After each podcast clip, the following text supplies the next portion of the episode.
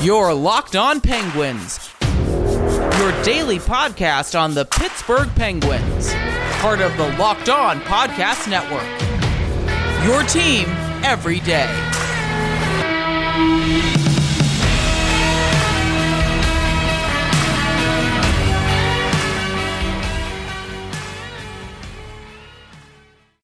Hello, welcome to this episode of the Locked On Penguins podcast. I'm your host, Hunter Hodes. Follow me on Twitter at Hunter Hodes. Follow the show's Twitter at LO underscore Penguins. Hope you all had a great um, end of your Thanksgiving weekend, good Black Friday and Cyber Cyber Monday. I know I bought some stuff for um, girl, my girlfriend and a couple other people in my family because of those awesome deals. But you know, this is a hockey podcast. Um, sucks that we did not have the Steelers this weekend, though. I I'm not going to touch on that just because I'll probably um, get fired if I really explain my true thoughts on that.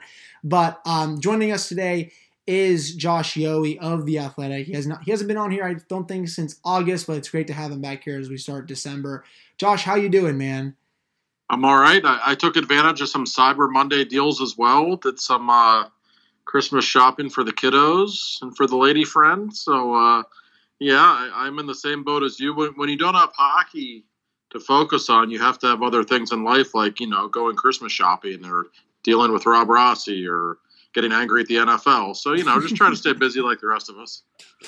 Yeah, I mean the NFL is just something else right now. Like I said, I, I, could touch on a whole episode on that, but you know, I don't host the Locked On Steelers podcast. That's Chris Carter. So if you guys want to go t- listen to that, uh, go listen to Locked On Steelers because he does a great job over there. But um, Josh, there's just been a little bit of rumors le- recently about the new season. Um, Pierre LeBrun's tweet this morning just got me even more mad. I mean, there's still hope to drop the puck in early January. I mean, that's just not going to happen, I don't think, at this point. 30 days away. You'd have to bring the players in from everywhere across the world. I mean, they got to quarantine, get tested. Um, then there was, I think, a report yesterday. I'm trying to find this on my Twitter right now. Basically, I think, ah, oh, jeez, I just retweet so much garbage. It's just unreal. Um, basically, you know, there have been no serious negotiations between NHL Commissioner Gary Bettman and Donald Fehr for more than a week, which is a playbook apparently that both sides used during the 2012-13 lockout. I mean, do they really expect the fans here to like accept this? I mean, the NBA is starting in three weeks now. If you don't have a deal done by then, I mean, you're going to have a lot of very upset people, I would think. Uh, yeah, Hunter. I mean, first things first, you are correct. The season is not going to start on January 1st there's no way that's happening. It's already early December. Um, that's a pipe dream at this point. I can tell you, pretty much all of the Penguins are back in Pittsburgh now. Mm-hmm. Um, they were told when the season ended for them in August, they were told to be ready by November 15th. So oh, wow. now, obviously, that didn't happen, but that was when they wanted to start training camp, theoretically. Of course, that didn't happen. So I believe everybody except for Evgeny Malkin is back in town. Um, I know Rob Rossi's writing an article about that. I don't know what exactly when it's going to run. I think at some point during the day on Tuesday or Wednesday it should be out. I think Malkin's the only Penguin not in Pittsburgh right now. I think he's still in Moscow, but uh, he you know he'll be back soon. So uh, the team will be ready to go. That's the good news. Uh, the bad news is, like you said, I don't think we're all that close to an agreement being made right now. And mm. it's frustrating, I think, for all of us who are hockey fans because uh, during May, June, July, the PA and the league worked so well together. Yep. I mean, it literally took them a week and they had everything ironed out and they wanted to play and they made it happen. Exactly. And, and I think it was about as successful as it could have been given the circumstances. And they, they ironed out a you know a new deal, which is great, a new CBA, all good news but now this season, uh, it's a mess. The fact that Fehr and Bettman aren't speaking right now, it's kind of childish, really, given the circumstances. Maybe that's just uh, how they choose to negotiate, but it's frustrating. Um, given all that is going on in the world right now, when you see bickering over a CBA between billionaires and millionaires, it's just a bad look. It, no matter what side you're on, it's a bad look. And and I, I tend to uh, sympathize a little bit with the players on this one. I you know the, the owners are trying to just really lowball them to the point that they're almost yeah. playing for nothing next season. And, and I understand that, you know, there might not be fans in the building and it's hard for the owners to make money right now. I get that. But they knew months ago that that was a possibility. Exactly. And players still have contracts.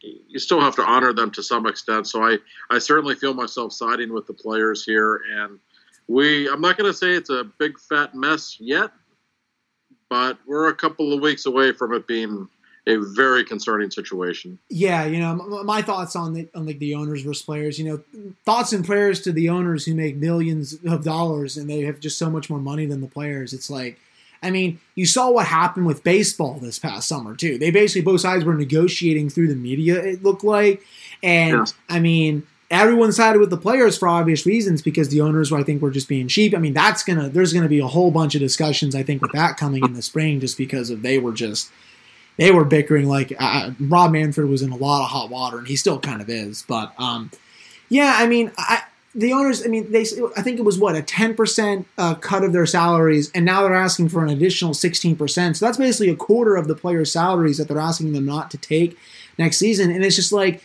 That's not fair to the players, and you know I understand why they would be upset about that. They're going, the owners and the league will be going up against the agreement that they made in the CBA over the summer, and it's just like this is like right before you're expected expected to start the season. Now you're going to be pushing for that. I just I I don't really understand that at all.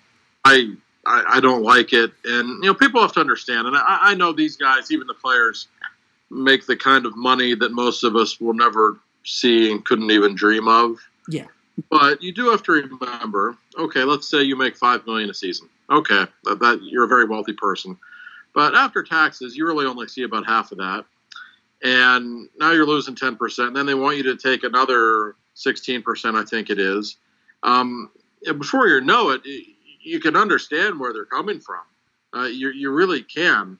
Um, these are supposed to be guaranteed contracts. Mm-hmm. And the league is kind of playing dumb as if to say, oh, we, we didn't know the pandemic was going to be this bad still. And we thought there'd be people in arenas. Like, nobody knew how bad the pandemic, uh, pandemic was still going to be. Excuse me, but th- there was no guarantee that you know by Christmas we were all going to be 100% healthy, not have to worry about getting COVID. I mean, th- they knew this was a possibility, and these are by and large billionaires. You are correct, and they're not going to win any uh, public opinion polls right now. The way they're conducting business, no. and you know, Bettman and Fehr, yes, they did work very well together during the summer, and that was great but these are not best friends. These have been adversaries for a really long time. They both have enormous egos. Oh, yeah. Um, you know, and I can understand Donald Fehr being upset. I, I can. This is this shouldn't be the, that difficult of a transition to make. The NBA is apparently doing so seamlessly that they're having no real issues. They did it with, within a week, I think, when they were negotiating for their 70 game season or whatever It starts like the 22nd or yep, 23rd. Three weeks. Yeah. So they can figure it out. I, I, you know, I don't know. I, I know every sport is different and has its uh, nuances with money, but this is a problem. And, and now you have to consider, and I listen, I still think there's going to be a season, but the longer this goes on, there are going to be people who say, you know what, they should have shut down and start next season in October and just start all over again. And you can see why people would say that um, but I also worry about financially how certain franchises are going to be able to survive. And, and what's a bigger hardship for, say, the Carolina Hurricanes? You know, paying their $60 million payroll with no income or just shutting down the season? Like, uh, both are bad things financially. I'm not sure which one is worse. I think it varies from team to team. But I worry about franchises like Carolina and Arizona and Florida, Dallas, even. They, these are franchises that don't draw real well, that don't make a lot of money. Um, the league could look a lot different in a year from now if, if no hockey has been played. Yeah, and I was reading that report from Kevin McGran yesterday. He, he, was basically talking about, you know, it would probably cost each team at least like 150 million to operate without fans for another season, factoring payrolls and all that. And apparently, he said it's believed that some owners have told Bettman that they would be financially just better off not playing the season and just going to next season. And I mean, I understand that, you know, especially with no fans in the building. I mean, you're seeing, you know, some teams around the NFL right now, they're still not allowing fans, and the Steelers just, um, they, I mean, they're taking a hit as well because they're not allowing fans now in the building there. I don't think the Eagles are allowed fans in, the, in their building now as well. So it's just, th- this whole thing's a mess. Do, do you have any realistic idea of how many games there would be in the season if they were to start in like February or something, like 60? Um, I would guess. Here's one scenario I've heard. No, I don't know for sure. Mhm. Um, the number 56 has popped up a lot. Um, that's because we could see, you know, a situation where you have four divisions with eight teams in each division, and teams might only play their divisional opponents. Oh. And and we know if there's a Canadian division, which there's going to be, and I I always talk about this. Like I speak from experience. My kids live in Canada with my ex-wife, so I know what uh, dealing with the border is like right now. I'm I'm trying to make my way up Friday for Christmas. Like I don't know if it's going to happen because it's it's an incredible ordeal. So we know that the Canadian division they're only going to play each other. And so it could be whatever division the Penguins end up playing in, they only play those divisional opponents in the regular season. 56 is a number I've heard. Uh, if there's eight teams in the division, eight times seven, play 56 times, something like that. Um, in that ballpark, it'll be somewhere between 40 and 60 games, I think, if I had to guess. But uh, I can tell you that the NHL literally has probably 10 different proposals that they're looking at right now. And they're all conceivable and it's just a matter of what the covid numbers do in the next few weeks when an agreement is reached what's going on with the border you name it. So it's you know it's it's a real mess. Yeah, and then you know I, I read on Rob's report on the Athletic actually I think it was about a week ago about Penguins maybe being in a new division, and I would be all for something like that. I would love for them to play Detroit a lot more, reignite that old rivalry. Nashville would be fun. I haven't seen them beat Chicago too many times over the years, just because they Oh. they struggle like heck up there. But you know, uh-huh. just seeing a bunch of them, seeing them play a bunch of new teams in a division, I know it would suck for a lot of people not to see them play Washington and Philadelphia and the two New York Mhm. teams, and I get that. But you know, I'm kind of tired of playing them every year in the playoffs anyway. And I feel like if you're just going to go rogue and do something new, why not? I I think it's a great idea if they were to do something like that. well i, I will say this too um, just in terms of making the playoffs for the penguins Yeah. I would rather be in a division with Chicago and Detroit and even Nashville Yeah. um, because the Metropolitan Division, you know, as we know, it is absolutely loaded. And there is one proposal where it would essentially be the Metropolitan Division for the Penguins, only Boston would be added. And I'm not sure what team would be removed. I think Carolina, maybe. Oh, good Go gracious. the Penguins don't need to be in a division with Boston and the Flyers and the Islanders and Columbus and Washington. My goodness. I mean, that would be a nightmare. So, if you want to preserve the Penguins' playoff streak, uh, I would think having a division with maybe Detroit and Buffalo and Nashville's not bad, but you know, Chicago is kind of in a rebuilding phase now. Um, that would probably be a lot better for the Penguins. I'm not saying they won't make the playoffs in the standard Metropolitan Division. They might, but that division is an absolute nightmare. And you're right. It, I think for if it's just one season, Yeah. or you're in a completely different division, I think it'd be cool. I, I do. I, I, you know, I wouldn't want that to be a long term thing because I think the rivalries the Penguins have, especially with the Flyers, Capitals, Rangers, like those aren't rivalries you want to give up. Um, and they mean a lot to the fans. But just for one year, especially given the situation, I actually think it'd be kind of cool. And you know what else I would like to see? Uh, let's say there's 16 teams make the playoffs, and I don't know when the playoffs come in May or whenever. Who knows what will be going on with the border? But if they can play each other and if we're able to cross, I would love to see just one versus 16, two versus 15. Yeah. I, I think hockey fans would absolutely go crazy for that. Did Uh, you agree? I would I would love that, man. Do like a March Madness kind of thing. Another one that I think would maybe blow your brains off, Josh. Have the top team pick who they play. Make it a live event. Please do it. Just please do it. Each conference, or if you get the number two seed, who do you want to play? Number three seed, who do you want to play? And that would Yes. that would just like the teams that they would pick. That would I think really light a fire in them and be like, oh, okay, you want to play us? Like we'll go at you, and it would just it's something new and it's something creative and the league desperately needs new and creative things i think for the Oh, yeah. playoffs No, I've always wanted to see that in the NFL, even with what's going on with that. I would love for like Mike Tomlin to be at a podium and say, "We would like to play the Cleveland Browns." Like I would, I would absolutely love that. So um, I'm all for that idea, but I've always thought just one versus 16, Yeah. two versus 15. Like I don't need to see like you know Penguins Islanders again in a series Yeah. or these teams that play each other all the time. I. I I mean, to I don't like the current format with the divisions anyway. I I. I just think it's run its course. I would enjoy like Pittsburgh Vegas in the first round or whatever. It'd be cool. I I think fans would absolutely love it. I, I, I truly believe that.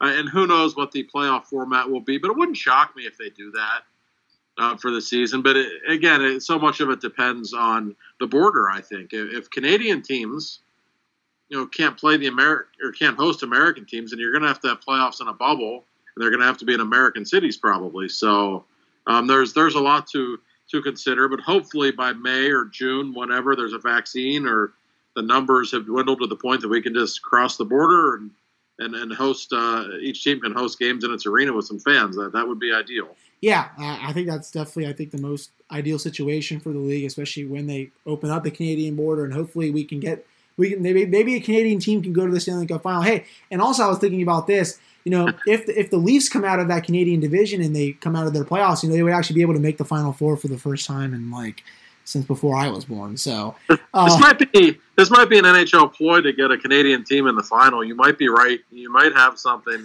Although just off the top of my head, like an Edmonton Toronto series would be pretty awesome. So I, I wouldn't mind watching that. Right. I wouldn't mind watching Matthews go up against McDavid. You know, I think McDavid would come out with like a house on fire or something like that. But um, before we get to our next segment, Josh, and we can talk to you all about jerseys, since I, I saw some of your takes about the jerseys um, last week and all that. Um, time to talk about Built Bar. There's 18 amazing flavors, six new flavors. A few of them are the carrot cake, apple almond crisp, and the cookies and cream.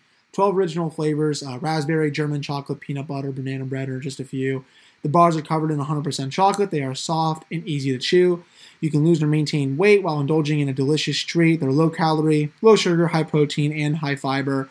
Um, there is a offer. You can go to builtbar.com and use promo code locked on, and you'll get 20% off your next order. That's promo code locked on for 20% off at builtbar.com. Okay, Josh. So about what was it? A week and a half, two weeks ago, the NHL finally released their reverse retro jerseys. Um, I understand why some people are a bit mad about it with the Penguins one, just because, well, you know, they look like the Rangers ones, and you know what? I tell those people that they can just get lost because um, I think they're better than the uh, Rangers ones. Um, but I'm also just a sucker for the original retro one of Snoop Dogg riding his bike. I think that's one of the best jerseys in the, the franchise's history. But I, the more I look at this one, the more it grows on me. I'm hoping I can get it for the holidays. Um, I'm actually trying to convince my girlfriend to get me this as I speak. But um, what, what, what do you think overall about like the idea of the reverse retro jerseys, not just for the Penguins, but for like the league? Oh, I'm all for them. I I think um, I'm not like a huge jersey person myself, but I acknowledge that many people are. Like people just go crazy for it, and so why not? I'm all for it. I'm okay with the Penguins retro jersey. I didn't love it. Um, I saw. I thought it was okay. Something about the colors, like don't pop for me. But I'm a little colorblind too. I think you had Rob on. I don't know if you asked Rob about that. He's very colorblind. He said that. Yes. Yeah, I am a little bit myself. I think I 25% of men are, so we're not alone. But um, they're okay. Um, the Snoop Dogg jersey, that will always be my favorite Penguins jersey. I actually know a guy who goes to every home game and actually has gin and juice on the back of the uh, the Snoop Dogg jersey. Oh, so that's just that's um, beautiful. It's it's why it's not their third sweater, I don't know. People will buy. How many people would buy like the Crosby Snoop Dogg jersey? Sorry, I got. I'm sure they're going to do it one of these years. I don't know why they haven't yet. It's the greatest jersey in franchise history, one of the best jerseys in, in yeah. hockey history, in my opinion. Um, but uh, I'm all for the retro jerseys. My favorite one was the uh, the Colorado slash Quebec Ooh, jersey. That one was Is sweet. fabulous. Like, and it's funny. Um, a little personal story. Um, I mentioned my, my kids and my ex-wife. Um, my ex-wife is actually friends with Philipp Grubauer. So she's kind of like turned my kids into Avalanche fans, which is fine. I like the Avs. Mm-hmm. And so like now everybody wants the uh, retro jersey for for Christmas, uh-huh. which might back a bit. But I said, you know what? Those bad boys are spectacular. And uh, and uh, her oldest son actually said to me, "Think you can get me a Sakic jersey and that that that Avs retro?" I said, I don't know. I'll see what I can do. That sounds pretty sweet, actually. yeah, I would. I would love to get one for um, Forsberg. He was my favorite player growing up to watch. Oh, really? Uh, I am a big Peter Forsberg fan. So if, if, they had a jersey like hit with him with that, I, would I'd, I'd get that. I don't care how much money it would be, to be honest. Yeah, that. I mean, those were my favorites. They are just spectacular. I like that they uh, pay homage to, to the Nordiques, and I wish we still had Nordiques. And come to think of it, you know, if the league does go into some kind of shutdown, we might have the Nordiques in a year or so because they have a they do have a, a fabulous arena in Quebec City just waiting for an NHL team. In fact, the Penguins, you might recall, played a preseason game there, I think in 2015 Hmm. against the Canadiens. And I can I was there. I can tell you that is the most spectacular hockey arena I have ever witnessed. So that would actually be really cool if they got a team again at some point. But uh, I love that one. I enjoy the LA Kings uh, retro jersey a great deal. Um, there were a couple. I don't know if you had any preferences. The Capitals one I thought was okay too. That was a sweet But- one. I, I didn't mind that one at all. You know, a couple of my friends who are Capitals fans were pretty big on it. Um, the Minnesota North Stars one, that, was like a throwback to it. That was pretty sweet. Yeah, I like that one too a lot. Uh, were there any that you didn't like?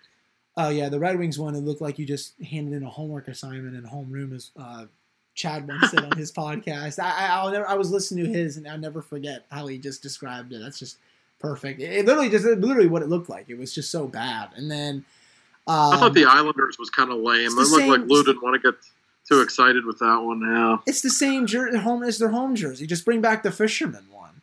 right. Yeah, right. And then the I- Rangers one was kind of, eh, eh. Right. Yeah, there's some some of them. I don't know. The Sharks one was kind of weird. I wasn't really wasn't a big fan of that. Um, the Flyers one kind of stinks too. Um, Carolina's the Hartford Whalers. I mean, come on, you can't go wrong Oh. with Hartford Whalers right there. I'll start singing Brass Bonanza in a minute. Yes, I mean, and uh, that one I forgot about that one. That one was really sweet. You know, the Sharks. It's tough for the Sharks because they have such a, a famous logo. Mm-hmm. Oh, like I was, I was growing up in the '90s and in Pittsburgh, so obviously the Penguins were wildly popular then. You would be amazed how many kids like in 1993 at the Peters Township Middle School we were wearing San Jose Shark shirts just because everyone was in love with that logo. I mean, everyone. You saw you couldn't go anywhere without seeing the Sharks logo. So they don't really have to change their uniform all that much, I guess. Yeah, I don't think so as well. You know, I, I did have Rob on here a, a couple weeks ago. I, I did bring up the jerseys to him, and you know, he said he he said something that got me really excited. That apparently, at some point, the Robo Penguin could be making its return uh, uh, potentially. Um, I think a lot of fans, I, I, a lot of I think the fan base is split on that one just because of what happened during those years. I mean, but I'd be all for the Robo Penguin coming back because I think that logo is just sweet. I like it. I'm all for all of them coming back, you know, sporadically. I, I think that's the way to do it. And the Penguins, you know, Sean Gentille wrote a great article for us a few months ago about the Penguins logo. And I mean, for a franchise that historically speaking isn't that old, I mean, it's over 50 years old now, but it's amazing how many different looks they've had from the blue and white to the black and gold to the Vegas gold Mm-hmm. uh, all of the different wild logos. Um, no, the the, the Penguins uh, sweater is certainly part of franchise lore, and I will say, like I, I go to all arenas, so I, I feel like I'm pretty, you know, qualified to speak of this. I think Penguins fans wear uniform or jerseys to games probably about as much as any fan base I've ever seen. It's incredible how many Penguin sweaters I see at home games. Oh yeah, compared it's not that they don't wear them in other arenas. Some do more than others but it, it always like blows me away. That's just like a pittsburgh thing i guess. Is you go like some like montreal. Nobody wears a jersey to games in montreal especially like the saturday night games. Like everybody kind of dresses up. Like that's the big social event. That's the hockey game. So everyone's got their suit jackets and their and their fancy dresses on. It's so different and then you go to like the yinzer crowd and it's like yeah there's a phil kessel jersey. Sounds like Madison Square Garden too. You look at the MSG games, all bunch of guys wearing seats just because it's a bunch of corporate seats in there. Same with Toronto. I always tell people, watch a game in Toronto. Look in the first five rows behind the Leafs bench. All you see is suits and ties. that just tells you how expensive tickets are in the greater Toronto area. It's, it's even compared to MSG. It's unreal how expensive a game in Toronto is. Oh yeah, uh, I'm sure Toronto. The Toronto that, that's probably up there, top three most expensive games to go to. I think in a season, probably up there with Montreal. I would guess, to be honest. Oh. Toronto's the most expensive. They even more than Montreal. It's I know so many people who literally can't afford to go to Leafs games, so they just go see the Leafs in Buffalo or Ottawa or whatever. Hell, they come down down to Pittsburgh. I see a lot of Leafs fans come to Pittsburgh. It's like, wow, I didn't think they would make the drive there. That's only five hours, and that is actually done by design. I've actually spoken with people about this. Um, you may notice if you go back and look at prior schedules, notice the Leafs always have a Saturday game in Pittsburgh, like at some point in late Yep. November or December. Yep. there's a reason for that because all the Canadians like to drive down to go to Pittsburgh and do their Christmas shopping because they like our shopping a lot better. That, that's exactly what they do. There's a couple of thousand of them that do it every December. So I that, that that's that's why you see that quirk in the schedule. That's a real thing. Oh my God! Yeah, that, that's actually it, it, makes a ton of sense. And then of course, how many Leafs fans are there? Some people always make, make the comment, "Why do they invade Pittsburgh so much?" Well, it's a Saturday night, and, and what are you doing on a weekend? You're not working, so right. Um, yeah, that, that that's awesome. I mean, I, overall, I do like the jer- most of the jerseys, though. You know, like I said, there were some that they they, they should have just tried something else or brought back a different kind of um, jersey. I would think. Um, Josh, switching gears to um, a different topic. You know, Jim Rutherford obviously made a lot of moves this offseason, probably more than almost any general manager, but that's expected of him just because that's just who he is. Um, who, who's the player that you're most excited to see play er, with the Penguins, just in terms of like fit wise that he acquired? Well, you know, there's a couple. I, I guess I will start with the obvious and Kasperi Kapanen. Yeah. Um, he should fit in the way he plays the game. He just does everything at hyper speed. I mean, he, he is a really fast player. Um, he's got some skill, and we've seen him briefly with the Penguins. I, I still remember a preseason game. He scored a goal in Pittsburgh on a Saturday afternoon when he was 18 years old, and you, you could see the talent. I mean, it, it was quite evident, and I, I, can tell you right now, he he's going to be in the top six. Yeah. They, they did not give up what they gave up for him to be a third or fourth line player. Oh yeah, he's he's going to play on Sidney Crosby's right wing. That is the plan right now. They they really love Rust with with Malkin and Zucker. That's going to be the second line, and Crosby, Guentzel, Kapanen is going to be the top line. And I, am curious to see how Kapanen fits in. I'm also curious to see if he can play on the power play. Now, I don't think that will be the initial plan, but Jim Rutherford has told me that he's a guy that might get a look because he's right-handed, and they you know, put him in that left circle. They've never really replaced Phil Kessel um, and, and that spot on the ice, although I think Bryan Rust might get a look there as well. So Kapanen is a guy, uh, he, he's just an exciting player. And Crosby loves playing with fast wingers. That's exactly what Kapanen is. I, am just curious to see if there's chemistry there. Sid's not always the easiest guy to play with. Um, we will see. And, you know, Penguins fans might snicker at this, but I want to see Matheson play. I, I do because, I mean, I, I've certainly noticed him before over the years the guy can skate. I mean, there is no question in the wheels that this guy has, and, and I know it's a bad contract. I'm I'm fully acknowledging I don't like his contract. Yeah. I'm, I don't think the Penguins like his contract. Let's be honest. But it's not like there isn't some talent there. Um, there is. I don't know what happened to him in Florida the last two years. Clearly, things went off the rails for him. But I want to see how he looks. If the Penguins can kind of resuscitate his career, if Todd Reirden can work some of his magic on him, uh, the Penguins could have a really good blue line. Listen, Dumoulin and Letang, that, that's an excellent pairing. We know this. Um, John Marino, man, if he gets any better, we know how good he is. Uh, Marcus Pettersson, you know, steady partner for him on the second pairing. If you have Matheson playing at a fairly high level on the third pairing, Cody Ceci though, and he might not even play. You're right. Uh, yeah. I'm not wild about Cody Ceci. I, I, wasn't really insulted by the signing because it was one year. Like it's not going to hurt them. I, yeah, I just I just don't think he's any good, and he's just I, yeah. I don't either. And honestly, I, have told this story many times, and I, will tell it again. I, I, didn't say the name before, but he's not with the franchise anymore, so I think it's cool. Um, right before the season ended, um, the Penguins had that awful road trip in San Jose, yeah, or in California right. rather, and it, it ended in San Jose. I'm having dinner like two hours before the game in the media lounge. Jacques Martin walks into the media lounge, sits down beside me, has dinner with me, and we're just kind of chatting.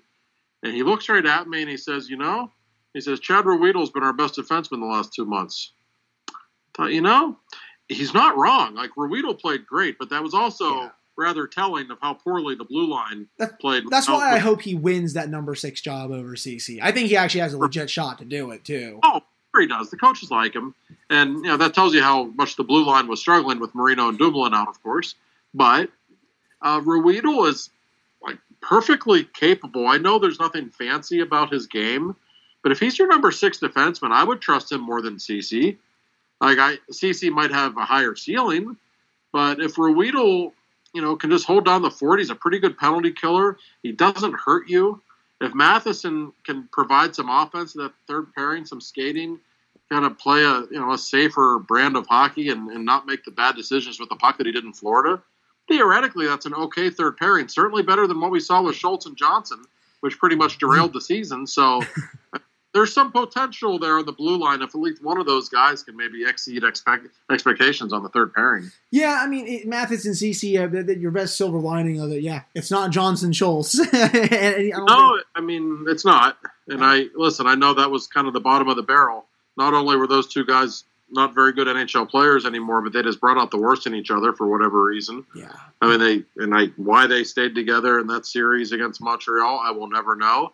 I think Mike Sullivan's a great coach. I think he had a really bad series, and that was certainly, especially when, you know, I knew the guy who coaches the, who coached the defenseman at the time told me in March, you know, Chad Ruhwedel's been our best defenseman. Then you don't play him in the playoffs. Yeah, it's yeah. My, my, Mike Sullivan's had a couple very odd last two postseason series with some of his decisions. I think it's actually starting to weigh weighing on the fan base just a bit. You know, I'm not ready for him to be fired or anything. I think he's a top five coach in the league. But you know, if, if the team kind of stumbles out of the gate, or if you know he's making some decisions, I could see the smoke um, on his seat getting a little just a, a, tad bit warmer than you know it was. Yeah. After Montreal. Yeah, I mean, he's not going to get fired this season no. for a lot of reasons. No. I think the first of which is financial. Yeah, uh, they have to be a little careful with their money right now. And I, I think Mike Sullivan's a great coach. I do. Um, but there were some decisions in that series. Obviously, leaving those two together, leaving Patrick Marleau in the lineup. And I can tell you, I was one of about 10 members of the media who was allowed to attend practice every day mm-hmm. in that little two week training camp they had. And here's what I can tell you Tristan Jarry was better than Matt Murray every single day of practice. Everybody there knew it. It wasn't even a contest. Mm-hmm. And two best forwards, not named Crosby and Malkin, every single day of practice were Evan Rodrigues and Sam Lafferty. Yeah, every day. Didn't play. Rodrigues hit the play. Lafferty got five minutes, I think, in game three. Um, so the, there were just some really puzzling decisions that Sullivan made. I think he just went with the veterans, went with the guys who had helped him win before, and I get it.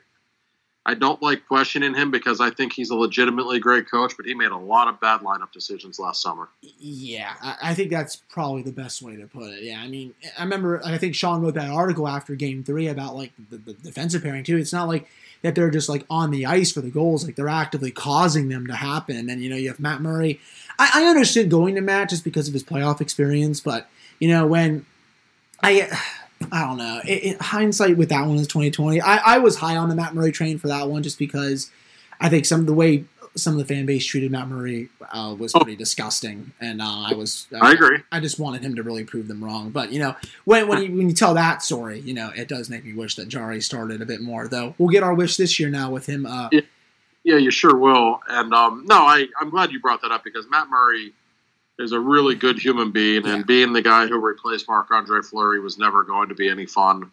And I, I, don't think he was always treated all that great by the fan base. I, I do feel for him, and I certainly wish him luck in Ottawa. But mm-hmm. it, uh, yeah, there were decisions made that were curious. And regarding Sullivan, not so much his job status, but just his uh, public approval rating in Pittsburgh. I think the first month of this season, whenever it does happen, is going to be very interesting. If the Penguins stumble out of the gates if they're you know four eight and two after ten games or whatever, he's going to be under some heat. I mean, oh, there's yeah. there's no doubt about that, and and I think this whole team and this whole organization will be. I I don't know that anybody was thrilled with the moves they made this summer.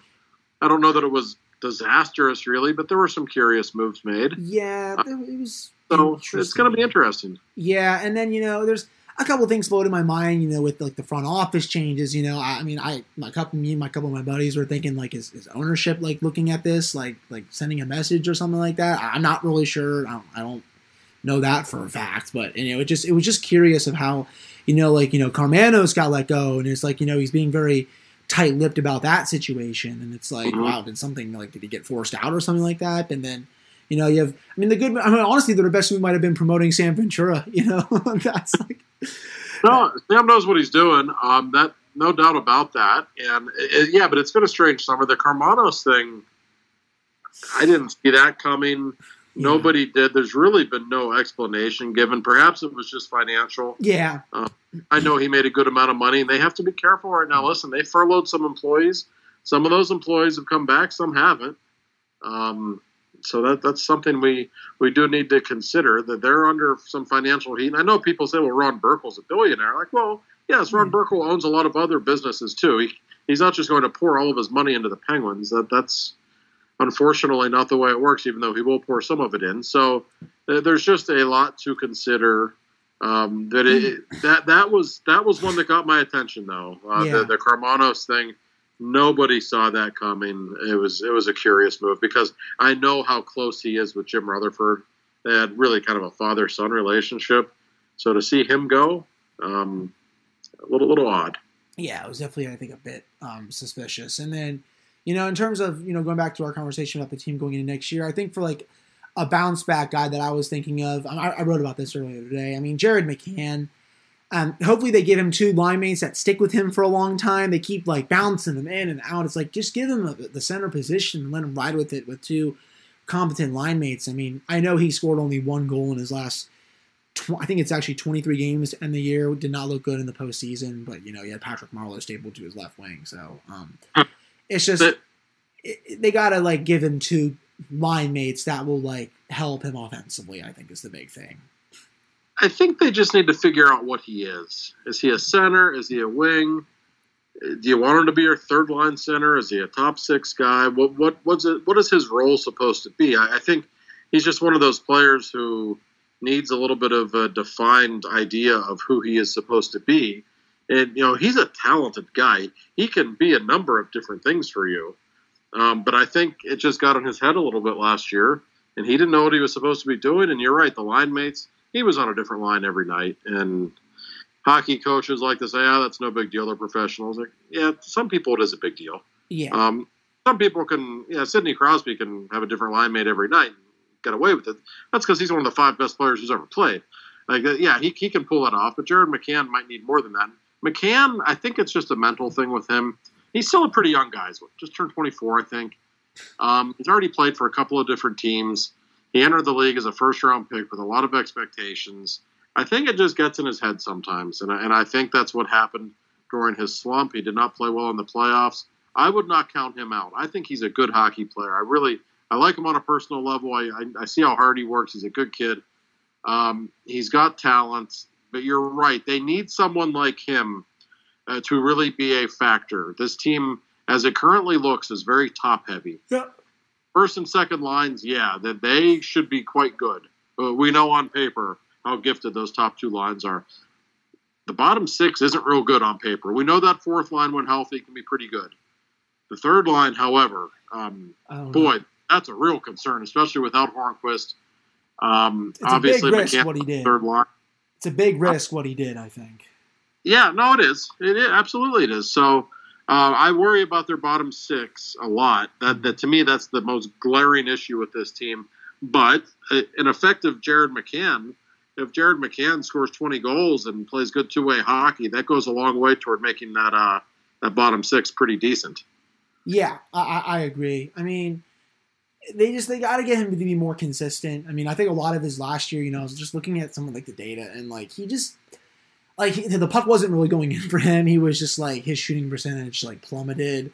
Um, again, moving him up and down the lineup, just yeah, figure out what he is. I think he's probably better at center than he is wing. That's just my opinion after like, just watching him at the two different positions, and just give him two line mates that just you know will elevate his game. I mean, you know, I was a big proponent of signing someone like Jesper Fast to help him, but I guess they wanted Mark Jankowski, who is coming off of not that good of a season, but he was, I think, a almost a 15, I think it was a 15 goal guy the season before that or something. They're hoping he can get back to that. And then you have Evan Rodrigues, who, you know, we got to actually see this guy play because we, they, we really have no idea what the Penguins have him at, him at all, to be honest. Yeah, Jesper Fast was on my list as well. I really liked him. I thought he would have been a nice addition.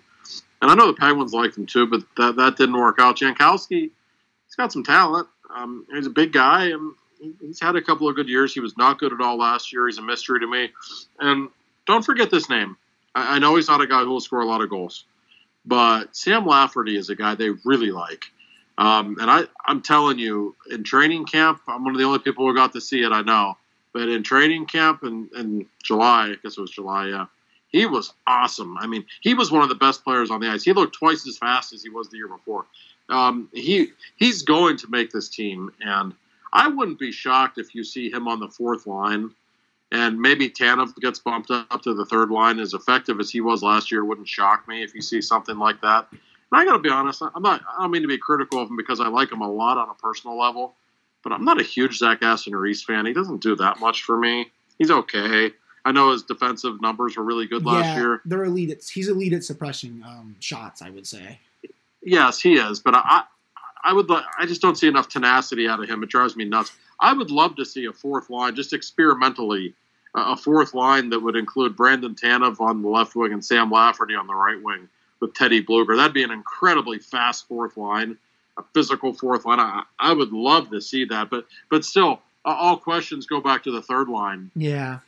And McCann, what do you do? I, that that that's a concern for the Penguins. It, it really is. I I just worry that he'll be in that third line and won't have a whole lot to play with, unless unless Rodrigues, you know, he showed flashes. He did. We know he has some talent.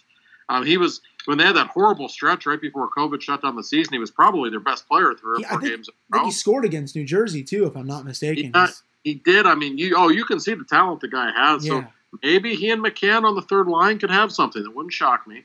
Yeah, and then you know you also have also have the very I think likely possibility that Jim may go out and get someone to play with McCann at the trade deadline or something, just because you know these last couple years are probably their last two big all in years until you know they have to start uh, retooling a little bit and Right. prepare for the. Yeah, he's long- got another first round pick he can use now in a trade. So I yeah, I mean seriously, oh, they look pretty deep on the blue line right now, especially with P.O. Joseph. Uh, presumably very close to playing. And, you know, we should mention, you know, Samuel Poulin. Yeah, I was just about Well, to bring him up. they, they love him. And I only got to see him a couple of times in training camp because he was on the COVID list where he had to sit out the first week of camp because he had been, you know, around somebody who had it. He, I mean, he looks like an NHL player. Just, just he, he did not look like some 19 year old kid who didn't know what he's doing. He's a big physical kid. He can really skate.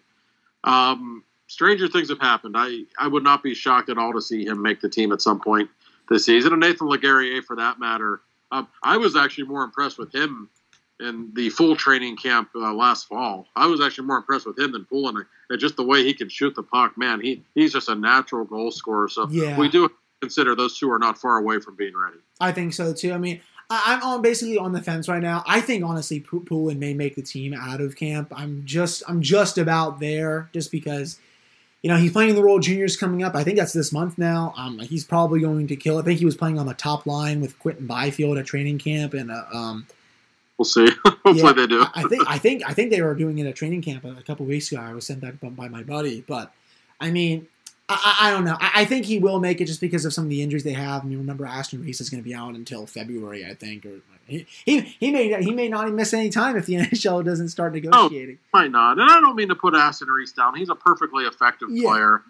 I just I don't think he's ever going to be the goal scorer they, they were hoping he would be uh, when they signed him uh, three years ago. Yeah, yeah, I can definitely see that. He's just he's much more of a bottom six player who's he'll, he'll chip in at times, but he's more better, you know, just sh- suppressing shots and an elite Good penalty killer. Uh, he- he- he's effective, but I, I just want to. I just feel like there's something lacking in that bottom six. They, they just they need something that's not there right now. Yeah, I mean, another guy before we move on to the last topic, Josh, who I wanted.